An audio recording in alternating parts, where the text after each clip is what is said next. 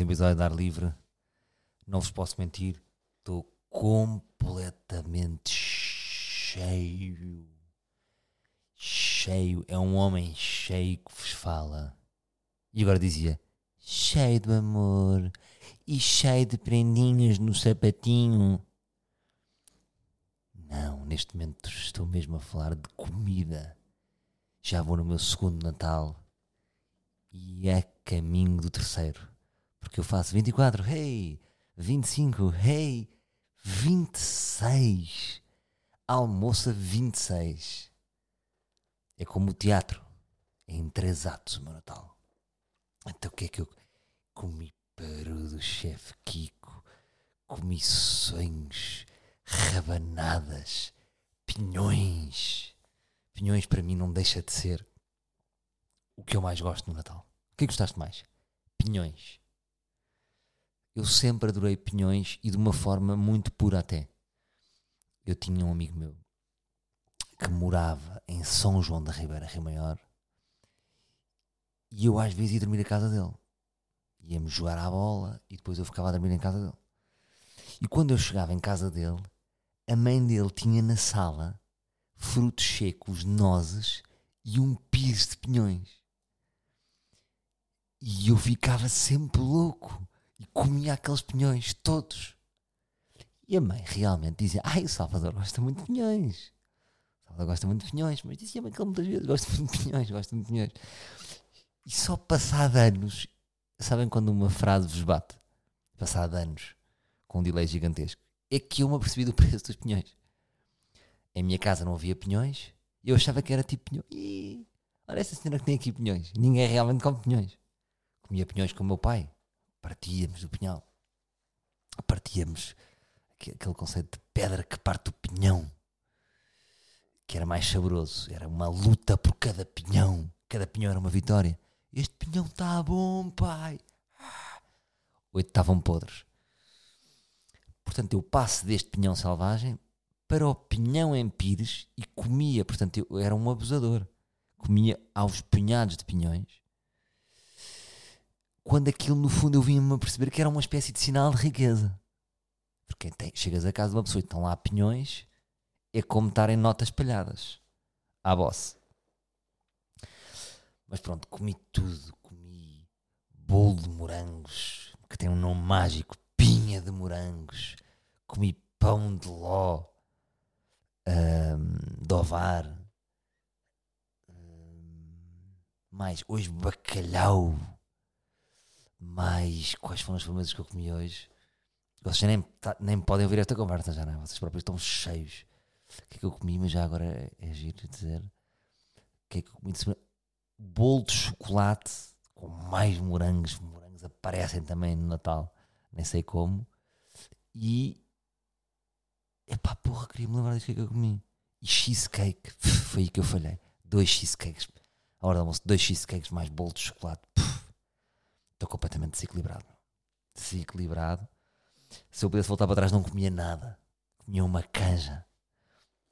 Era, é, de certa forma, seria psycho se eu fosse para o Natal comer só uma canja.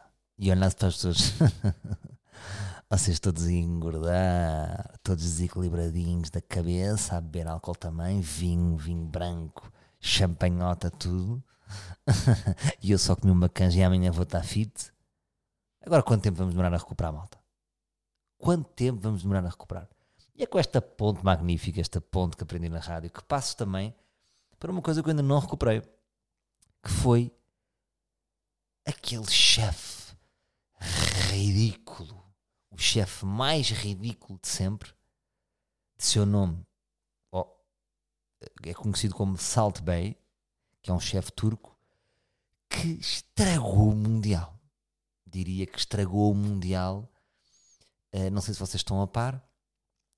Às tantas na festa do Mundial, Messi, Di Maria, com Otamendi, com aquela linda taça de, de, de, campeão do mundo, que não é uma taça qualquer, nem sequer é a taça da Liga dos Campeões. É, é, estamos a falar de, de outra qualidade. É, parece ouro. Uh, é talvez a taça mais valiosa de sempre. E, e, E não é que este cozinheiro, que, que é aquele cozinheiro que faz a mãozinha do sal, sabem? Faz uma espécie de mãozinha de, de, de cisne e depois cai sal. E esta brincadeira tornou-se mundialmente conhecida. Tipo, ah, este chefe é moeda fixe, deixa cair sal desta maneira. Uau, que conteúdo. Todos vimos. Se calhar 80% das pessoas que eu estou a falar sabem quem é Salt Bay. Pá, inundou o nosso Instagram, os TikToks, os, os. E o gajo consegue furar e está ali. Um bocadinho à imagem e semelhança, não sei se vocês vão perceber esta referência, do Paulo China.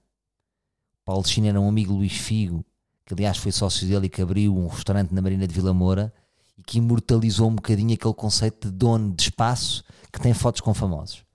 E durante muito tempo os humoristas gozavam, era uma referência de, de levanta-te e ri. Não sei o que é o Paulo China, porque é uma pessoa que ficou famoso por estar perto de famosos. Pronto. E este, este cozinheiro, este chefe, também. Então ele tem uma steakhouse no Qatar, o menino. E não sei também no Dubai, pronto, não sei. Um, e está completamente ali uh, enroladinho com FIFA, claro. Por isso é que ele conseguiu entrar. É óbvio, não é? Tipo, então mas este gajo ainda conseguiu entrar. Ah, para a galera que que entrou. Não, ele tem passe dado pelo presidente da FIFA. Como é óbvio. O que é ridículo é que foi tão ridículo que a FIFA já vai dizer que abriu um processo. um processo de, de, que nem um. Que, que, nem 15 segundos demora a resolver. Quem é que deixa entrar? Fomos nós. Foda-se agora, como é que a gente disfarça? Mas então era o gajo, tipo, a chamar o Messi, a tirar selfies com os jogadores, a pegar o, o, o Di Maria com a taça, o gajo rouba a taça ao Di Maria, a fazer a brincadeira do sal Epá, na taça de campeão do mundo. E os jogadores olham para ele com cara de par, como é que este gajo está aqui? Mas também estavam felizes, não iam, de repente não iam ter uma, o Messi não ia dizer o que é que foi esta merda, vamos estragar a festa. Mas há um vídeo em que o Messi claramente que é puxado pelo gajo era para trás, foda-se, já estás a abusar. E, e o, o próprio mundo não gostou. Porque está bem que o mundo é acessível, tudo é possível, as estrelas e os ídolos estão mais acessíveis, é possível tirar uma foto com o Messi. Milhares de pessoas têm fotos com o Messi, não é? Agora, calma, -se. o mundo também gosta de algum mistério, gosta de acreditar que nem toda a gente do mundo pode tocar naquela taça. Então, pá, foi um momento completamente ridículo. Agora, também vos digo uma coisa: a FIFA alguma vez pensou, se bem que ele já tem histórico, eu fui estudar esta situação, o menino tem histórico e tem vídeos parecidos numa Champions que o Ronaldo ganhou. Lá está o, que o Ronaldo estava com o cabelinho descolorado. Portanto, ele já é reincidente. Isto é claramente um louco de fama. Não percebo. Este gajo tem um restaurante no Qatar já deve estar bem. O que é que ele quer mais? Estamos aqui a falar de uma pessoa desequilibrada, claramente. Ele é um bocadinho a Rosinha, a nossa cantora Pimba, que tem óculos, tem assim uma pele. Uh, parece que, que, se esqueceram do, do, do gás no solário e é claramente uma pessoa desequilibrada. Qualquer pessoa que quer estar sempre perto de famosos tem um desequilíbrio qualquer. Um, mas o gajo, epá, imagem danosa, vou-te dizer. Agora não sei realmente, queria ver qual é que era o fluxo de jogadores. O Messi vai voltar àquele restaurante. Ah, o Messi já foi ao restaurante dele. Portanto, ele já conhece aqueles jogadores. Porque é um bocado aqui entre nós, é a ajuda da bola, não é? Ir àquele restaurante com a mulher. Um, agora a pergunta é: que, que, impacto vai ter no restaurante do gajo? Porque agora um jogador que se preze, por exemplo, um Bruno Fernandes, que é um gajo com atitude, não estou a ver dizer, eu vou àquele restaurante, estou de férias, vou ao restaurante. Só odiaram o gajo. Um, ah, mas pronto, estava a dizer, a FIFA teria a obrigação de saber que ele já era reincidente. Achou que era inofensivo, também pensou assim, é pá, os jogadores adoram este gajo. Porque de facto, olha, todos têm vídeos com este gajo. Mas isto pode acontecer um bocadinho, porque ele tem ali um, um não me parece também completamente inusitado ele ter acesso ao relevado porque é um dos chefes mais conhecidos do, daquele país. Portanto, é o mesmo do que o quê? José e o Lubomir tiveram acesso à final do Estádio da Luz Portugal-Grécia. Mas como é que é possível não estarem lá? Não, é completamente. Agora, uh, ele tem um estrelado que o permitiu chegar lá, mas eles nunca pensaram que ele era um ganda burro ao ponto de. de, Portugal. Uh, ai! Pro, não vou dizer, não consegui. Portugal fans. Portuganizar. Portugal. Caralho. Estão a ver? Estou cheio. Estou cheio, estou cheio, não consigo. Não consigo agora dizer esta palavra, percebem? Uh, chato, não é? Agora pus-me aqui a fazer. É com caralho, estou a fazer merda, espera. Recusar. Uh, espera, espera, vou ter que escrever para dizer, meu. Grave, não é? Sei que é, mas não podemos avançar. Desculpa lá. Tenho que me dar um tempo, mal. Vocês têm que me dar um tempo. Protagonizar. Protagonizar, porra. Ele protagonizou dos piores momentos de sempre da Copa do Mundo. Uh, agora, imaginei, outro dia fui à SIC e pensei assim para mim: agora vou aparecer no telejornal. Epá, também ninguém me ia impedir.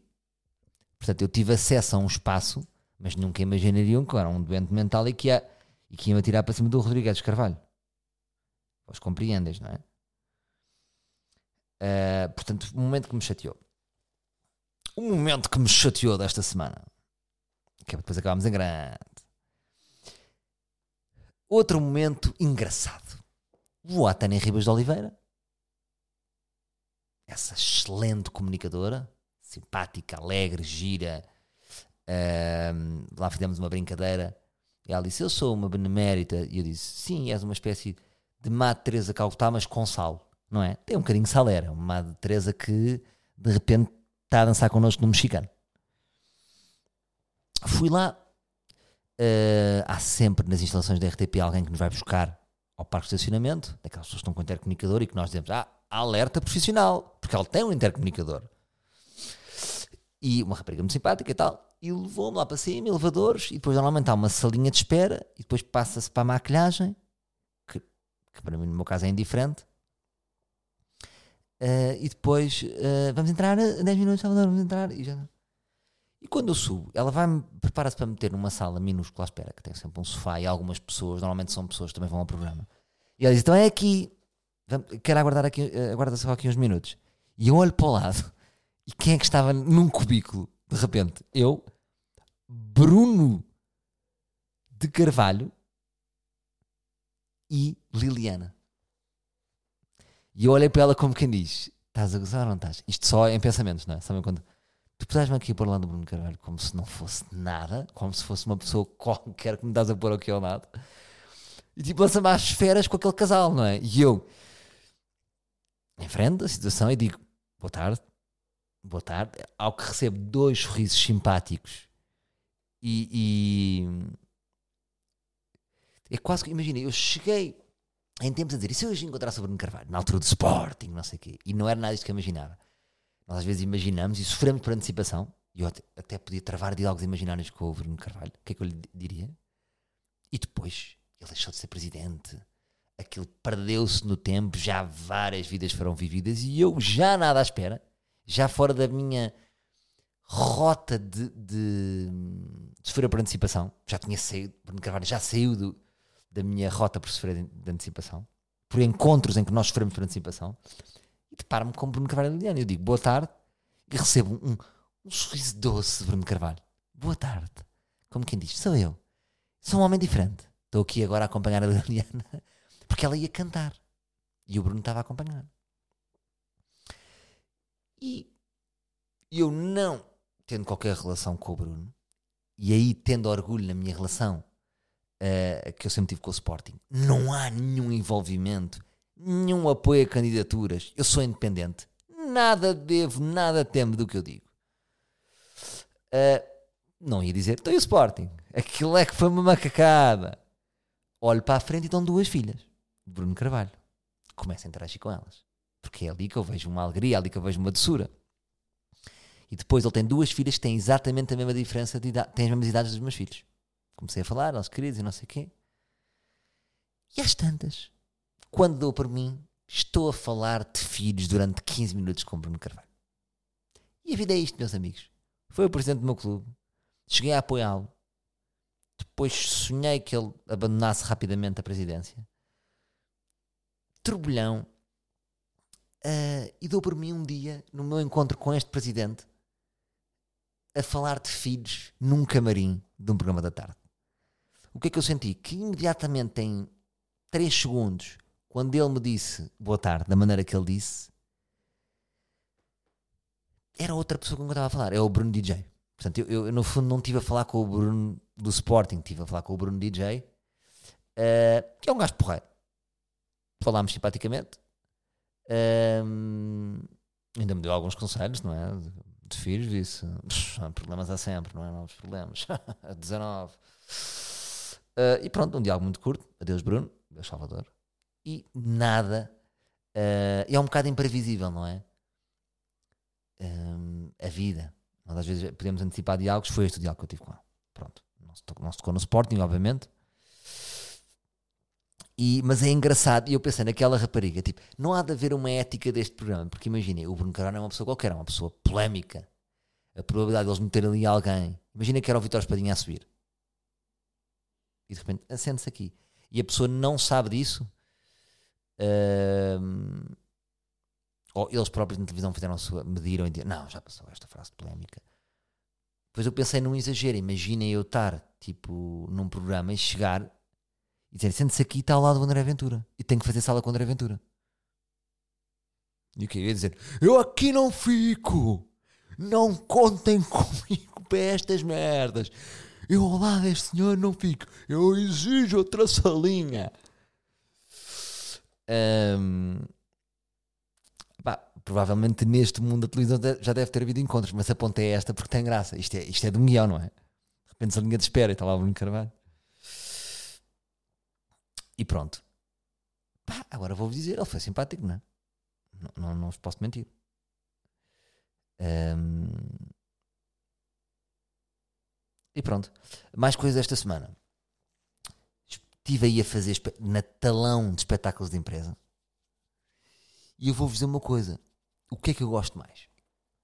É de apresentar. Adoro apresentar espetáculos de empresa. Eu, eu ando sempre a desviar. Quando dizem é stand-up, queremos um espetáculo de stand-up, Salvador, assim, uns 40, 45 minutos, e dizem, temos aqui um esquema diferente. Ele apresenta aos mentes, vai outro que fala, que abre da PowerPoint, mas está sempre em stand-up e meio a brincar. E quando comecei a mudar para aí, passei a divertir-me nas empresas. Um, passei ali a rir-me. E porquê que eu gosto? Porque a apresentação de evento de empresa tem sempre um toque de amadorismo que me agrada. É como se estivéssemos sempre a brincar aos Globos de Ouro, mas na turma.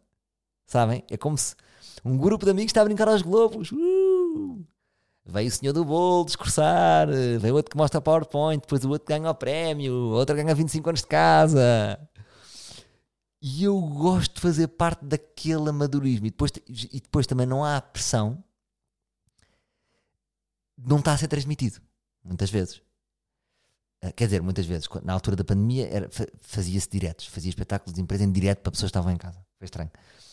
Uh, portanto, eu, no fundo, aquilo é sempre um evento como é que eu ia dizer, produzido por profissionais que organizam um evento, mas depois o evento em si e o ritmo dessa noite é amadora.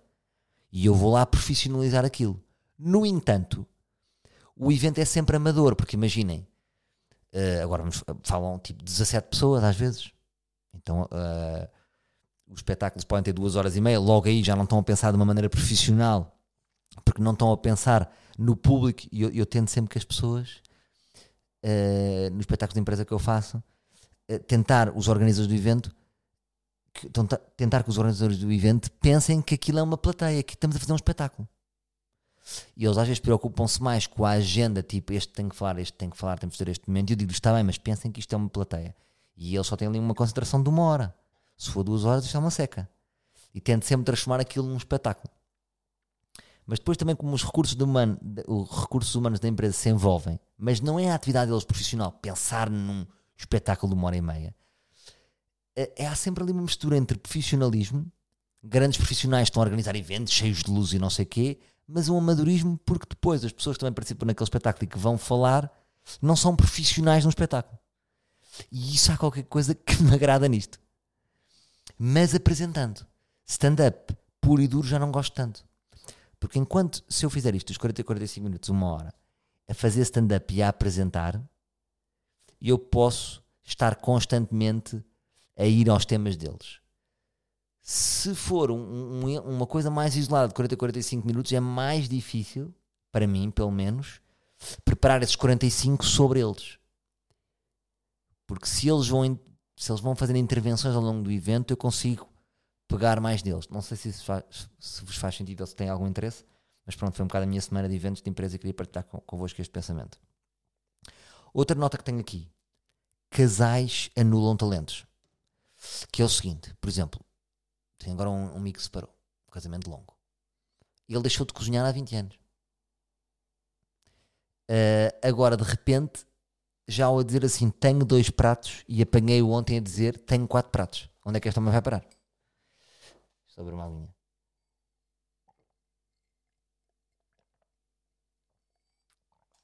Hum, portanto, temos aqui às vezes neste acordo de casal, hum, nós vamos nos encostando às qualidades do outro. Às vezes há um que faz muito bem e diz: Deixa estar, eu faço, e nós lá vamos. Eu penso que nós já tínhamos abordado esta questão, mas agora é uma adenda, porque de repente vi um amigo meu que, que, que passa de zero pratos para dois e passado um mês já tem quatro. Ah, até onde é que vai parar este menino? E depois estava a pensar, tipo, o que é que é em mim, o que é que, quais são os meus talentos? Quer dizer, eu, não tinha talento, por exemplo, este é, é um deles, não é? Ahm, claro que se eu agora morasse sozinho, ia ter o meu pratinho, ia dizer, eu faço uns bifinhos com cogumelos, mas porquê que eu acabo por não fazer, não é? Porque aparece feito, é um problema, não é? Já, já está uma estrutura aqui. Tinha que sentir a solidão. Às vezes nós tipo reagimos ao é no silêncio, não é? Tipo, imaginem, um homem sozinho em casa. O que é que eu vou almoçar? Uber Eats, outra vez. Vou às compras. Compras o quê? Arroz, bife, cogumelos. Vou fazer um vinho, uma música, uh, liberdade, e de repente há um bifinhos com cogumelos. Talvez, às vezes não existam aqui, não tem esses vazios, não é? Os casais vão, preenchem, preenchem alguns vazios, no fundo é esse. Hum, yeah. Pronto, olha, desculpem, desculpem lá, malta. Não era mais do que isto. Hum, é, é um bocadinho, é um bocadinho como a decoração. Outro dia foi um podcast e abordei esta questão. Ahm, que, que eu achava que a decoração dos quartos era uma espécie de tratado de paz dos casais. E, ou seja, ambas as partes impossibilitam o outro criativamente de preencher aquele espaço.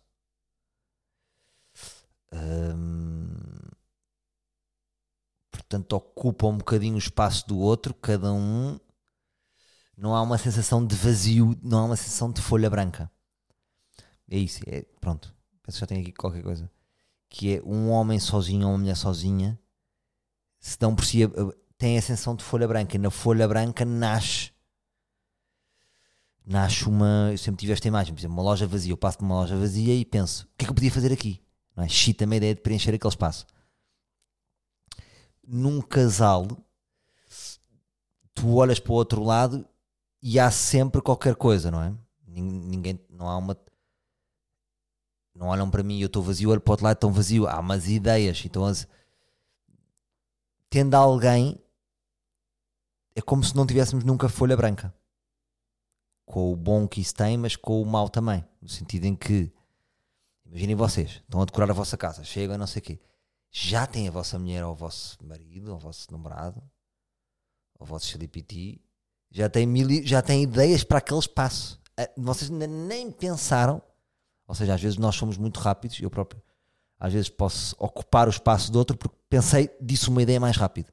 O outro ainda nem pensou, já disse uma ou duas ideias, pá, ele se calhar não vai ter melhor.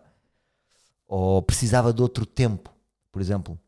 Eu às vezes sinto isso, há pessoas muito rápidas que não deixam que os outros tenham o seu espaço para pensar.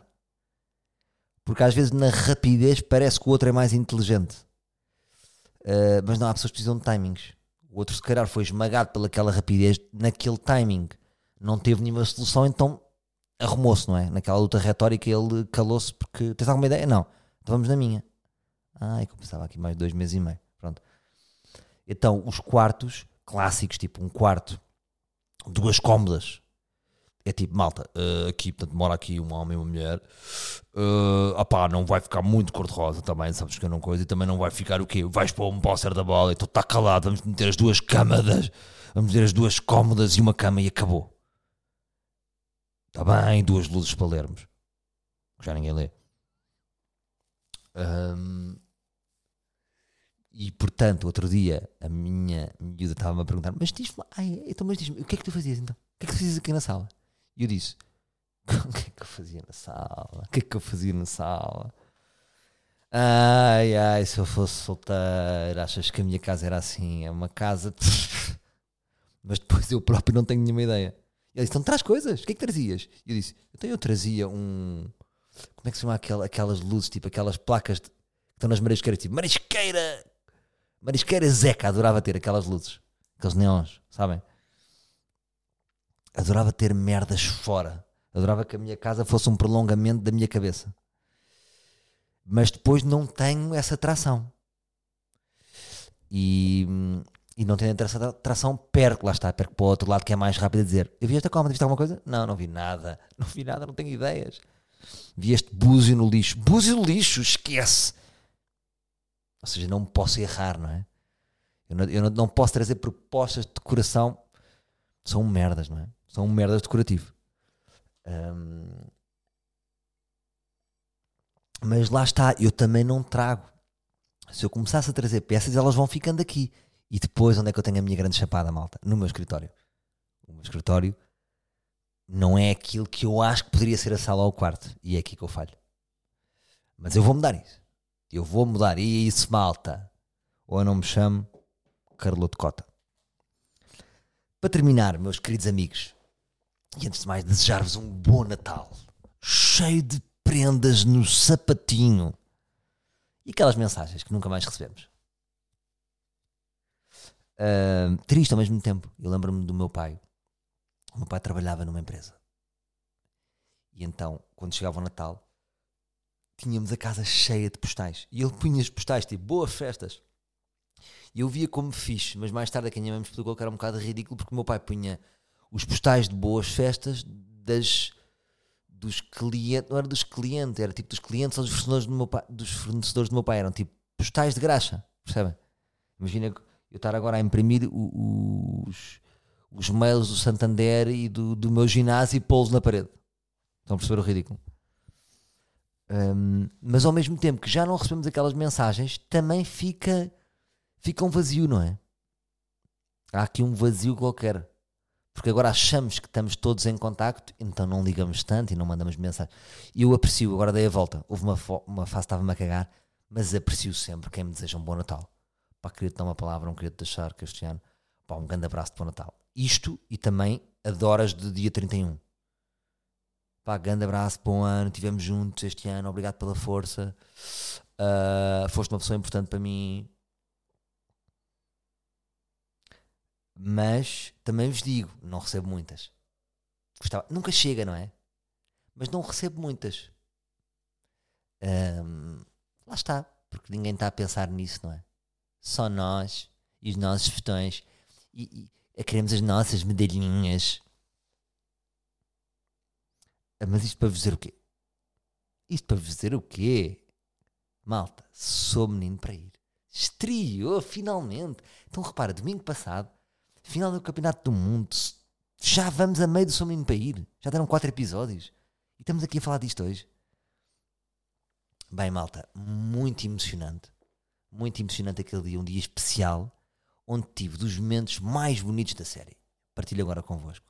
Foi quando infelizmente, às 10 da noite de terça-feira, quando estrearam os, primeiros dois, os, os, dois primeiros desafios, estava a ter um espetáculo de empresa, não pude ver com a, com a equipa de Sou Menino, então fiz o espetáculo e depois fui a correr para os Maus da Fita, a produtora que fez a produção técnica um, do Sou Menino para ir, E fui a correr e foi um encontro mágico onde me apercebi da juventude daquela equipa. Desde o, dos editores, do gajo do som, do limão, e eram todos putos jovens. Um, e onde fomos acabar a jogar matrecos. É curioso que no último episódio com a Equipação Menino falámos disso. E de repente eles tinham lá uns matrecos, um bom barril de cervejas. Tiveram a ver os episódios em ecrã gigante e estávamos felizes. Felizes com o feedback. Recebemos um belíssimo feedback por parte das pessoas. Um bocadinho melhor do que nós achávamos. Claro que nós temos sempre um sonho secreto. Imaginamos-nos em Hollywood a receber um Oscar. O quê? Nunca pensei. Obrigado. Um, claro que estou a brincar, mas imaginamos imaginamos os dois lados, mas imaginamos também a correr muito bem, mas depois fazemos umas contas e imaginamos que ia correr mais ou menos assim, mas correu um bocadinho melhor, porque as pessoas, boas mensagens. Uh, mensagens que não costumo receber. Muitas mensagens de pessoas que não são claramente o público do Sobrinho para ir, que descobriram na RTP, isso foi giro. Pessoas que mandaram mensagens, pessoas do meio. Olá, Salvador, uh, estava em casa a ver a RTP, queria dar os parabéns uh, pelo belíssimo programa que vocês fizeram, pá, bem editado, uh, com uma boa produção, que foi uma coisa que as pessoas disseram muito. É pá, isto com dinheiro é outra coisa. Engraçado. Um, vocês estão mais por dentro disso. Engraçado a ideia que as pessoas fora uh, um, destas órbitas uh, têm como se nós fôssemos um programa com muito dinheiro. Ou seja, conseguimos maquilhar uh, e fico contente com isso. Mas recebi mensagens de pessoas que não eram de todo uh, o nosso público. Gostei de ver isso. Uh, gostei de sentir aqui a força dos livros presentes, a fazer stories, mesmo contra a vossa vontade, se calhar, mas a puxar este projeto que eu acho que vocês gostam. E fiquei muito contente, pá, fiquei muito contente. Acho que apostámos bem nos primeiros episódios, não brincámos. Futebol e fado, e futebol e Fátima, só faltou fado, era o que eu queria dizer apostámos no árbitro, o primeiro episódio foi porque achámos que estabelecia bem o padrão da série uh, e era realmente um desafio, de todos os desafios, aquilo foi um bocado difícil depois ser árbitro. Eu, eu cheguei à conclusão, não é aqueles falsos desafios tipo ser padeiro, uh, isto ser padeiro é difícil, acordar de manhã. Uh, não, é ser árbitro é muito difícil. Foi difícil perceber, realmente é impossível. Tipo, às vezes são quatro lances a acontecer ao mesmo tempo, eu nem o primeiro consegui ver bem. Portanto, acabei ali a dar um respeito aos árbitros. Depois, castigámos com Fátima. Uh, um episódio mais emocional, porque assim foi, não foi porque cavámos isso, foi porque também sentimos um bocado aquela experiência. Uh, e é engraçado que no final nós não, fize, não criámos muito em cima do final, porque aquele foi o final. E nós quisemos dar às pessoas o final. E depois, quinta-feira, deram mais dois episódios uh, em que nós organizámos um reality show para uma rapariga que era a Lara, que tinha dificuldades em fazer amigos. Uh, e era assim uma proposta mais fora. E esses episódios eu, eu, eu, pessoalmente gosto muito, mas não, não quis começar com eles porque não estabeleciam o padrão da série. Estava a pensar em muitas pessoas que não conhecem a série. Talvez vou dizer a maior parte das pessoas que viram na televisão. E pronto, nesse primeiro episódio tenho, tenho sempre vindo a falar com, com o Zé Fragoso uh, atingimos ali o que era normal e expectável, ou seja, não fomos tipo, ei, o que é que foi esta, esta loucura de audiências, mudaram o rumo, uh, porque eu acho que também não era um não, não somos não somos esse programa, não é? Uh, portanto, ficámos dentro da média da RTP. depois ainda vamos ver o RTP Play e as, e as boxes, e acho, aí que, acho que aí vamos, podemos fazer a diferença. Mas qual não é o meu espanto quando no segundo e terceiro episódio acordo de manhã com uma mensagem do Fragoso a dizer subimos. E subimos 50 mil espectadores. E essa é que foi uma grande surpresa. E já conseguimos um número significativo para aquele horário. Uh, e fiquei muito contente. Não é normal, de todos os programas que eu fiz, nunca o segundo e terceiro episódio tiveram mais audiência do que o primeiro e o segundo, porque normalmente é, é sempre. Há aquele buzz da primeira e do segundo e depois desce. Eh, e o Fragoso estava a dizer uma coisa, ele estava contente com isso e eu fiquei também, da análise dele, que era, ele dizia que as pessoas que pegavam no programa depois ficavam até ao fim. Então que nós conseguíamos agarrar bem o espectador. Eu acho que também, agora já depois de já há algum tempo que não vi a série, agora vi um bocadinho, não vi, não vi os episódios todos, mas vi um bocado na diagonal. Uh, porque eu já vivi aquilo muito intensamente, não é? Já não, já não é tão importante eu estar a ver. Mas fiquei orgulhoso do ritmo. Quando eu achava que ia cair, pff, a gente não dava, a gente brincava, a gente fazia uma publicidade falsa a gente fazia macacadas. E estou contente, estou contente. Acho que é um programa honesto, simples, não é pretencioso. É as pessoas fazem desafios, eu vou, estou lá uns, um, um, número de dias e, e, e metemos alguma criatividade naquilo, documentamos e mostramos. E gosto dessa simplicidade da ideia. Pronto. E queria partilhar isso convosco. Portanto, conseguimos o objetivo. Aquele objetivo que eu brincava aqui, que era ah, os 200 mil e não sei o quê. O Fragoso diz que isto correu bem 200 mil. Conseguimos. E, e, e no segundo e terceiro episódio superámos. Uh, significativamente. Portanto, estou muito contente. Agradecer-vos também a vossa força. Eu acho que toda a gente é importante, sobretudo no, no, nos números da RTP Play. Estou muito curioso porque acho que aí podemos fazer realmente a diferença e isso também conta, não é? Eles vão, vão fazer audiências de televisão mais não sei quem. E estou contente porque eu sabia que ia para esta guerra, sabendo, obviamente, nós não somos um peso pesado, não vamos competir com The Voice, nós não estamos aí, não é? Nós estamos já no horário das 10, entre as 10 e as 11, é aí que nós estamos. Um, mas já que estamos lá, também quero ter uma, aqui uma palavra a dizer. E, e fiquei muito contente com isso do público que fica até ao fim. Acho que é um bom indicador. E pronto, queria dizer que para a semana uh, continuamos a contar com vocês, é muito importante, porque uma das maiores dificuldades e que, no, que, no, que, eu, que, nós estamos a passar um, é a perceber-me que o esforço que é para continu, continuar digitalmente o programa, porque a minha equipa já está arrebentada, já era preciso outra equipa para isso. E mesmo, por exemplo, para fazer aqueles cortes de Instagram ou, ou os cortes de TikTok, eu sinto que é mesmo um trabalho sério, não é tipo, ó limão, corta aí este bocado e mete. Porque, pensem, imaginem, nós no, no, temos 8 episódios de 40 minutos, temos imensas pérolasitas, pérolasitas, desculpem agora estar aqui a puxar para cima, mas que nós achamos com cortes de 20, 30 segundos podem chegar ali a 200, 300 mil pessoas. E, e descobrir esses, não é assim ao calhas. Tem que ter um gancho, as pessoas têm que ter vontade de partilhar aquilo ou de comentar. Então eu tenho que ver a série com outro olhar. Eu quase preciso uma, uma, uma segunda unidade para fazer isto. E quando, quando nós montamos um orçamento, nós não pensamos, foi o que falámos noutra série, no valor da autopromoção. Um, e isso era uma coisa, portanto, a autopromoção era para dizer vejam, vejam, vejam, e depois na, como é que ela. Porque imaginem, para a semana quinta-feira acabou a série. Passagem de ano, psh, já começam outras séries e já foi. Uh, então estou agora aqui na dúvida como é que eu devo continuar digitalmente se devo agora deixa aqui discretamente as pessoas vão, passam a palavra, acho que estamos com um bom passa-palavra e depois em janeiro, com calma, façam uns cortes, ou até em fevereiro. Como é que isto se faz? Percebes? Isto para mim também é novo. Como é que se continua digitalmente um programa? Não é? Imagina, vamos pensar no White Lodge. Um, White Lodge já quer dizer, já é durante que estão, não é? Agora, por exemplo, agora é esta semana que eles vão estar a fazer. Não, eles fazem Pois, realmente tive agora a resposta. É durante. É durante, mas o que é que acontece? Nós não temos essa estrutura tão grande que nos permita ter essa eficácia durante. Nós próprios precisamos de algum tempo para absorver o vosso feedback, para perceber. Precisaria de uma equipa maior, no fundo é isto. Um, temos feito alguns cortes, a RTP faz alguns cortes, mas não acho que seja um trabalho tão. Um, acho que tem que ser um, devia ser um trabalho muito mais concentrado e focado do que temos capacidade para fazer. Pronto, isto aqui é entre nós.